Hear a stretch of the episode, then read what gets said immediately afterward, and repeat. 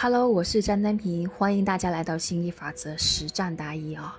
我们这一期的分享主题是在心理法则修炼的这条道上，走得快的人未必走得久，走得远。我马上进入学员的提问：子怡老师，我看到有些小伙伴他们的见证好快就显化了，问题很快就解决了，然后我一想到自己还在苦苦修炼哦，心里不是滋味啊。我应该怎么办呢？子瑜老师回答：“在我的教学这么多年哦，有不少悟性不错或者是心念单纯的人，这两种人他们的进步都比较快，但是小时了了，大未必佳呀。早期快的人通常都比较容易自我膨胀，也就是说，他们觉得自己挺厉害的。”觉得心理法则挺容易的，所以这个时候往往比较自大，也比较的现实。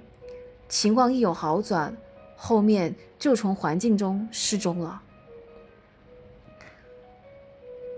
这些人有些觉得说，既然自己这么厉害，吸引力法则这么容易，往后靠自己自修自悟就行了，继续拜师深造根本没有必要，因为啊。生活就是最好的老师，千山我独行就可以了。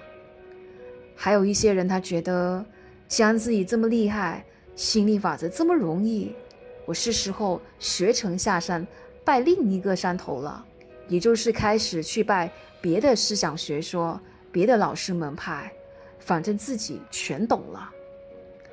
那还有一些人觉得，既然自己这么厉害，心理法则这么容易。自己索性自立门户，自建旗号，自己去开当这个开商鼻祖去了。所以你会看到，聪明人一般上都比较的容易不老实，不容易沉下心来真定于一，因为心太活了。聪明人也比较没耐心去往下去钻研，夯实自己。而更有兴趣去越说越多，啊，越学越多，去证明自己。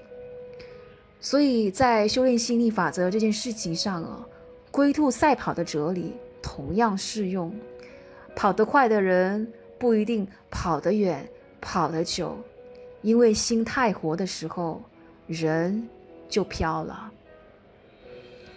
亲爱的伙伴们，我们这个这期的分享就先到这里。那如果说你在实践吸引力法则的过程当中遇到了时灵时不灵、使不上力，那欢迎你加入我们一起修炼啊！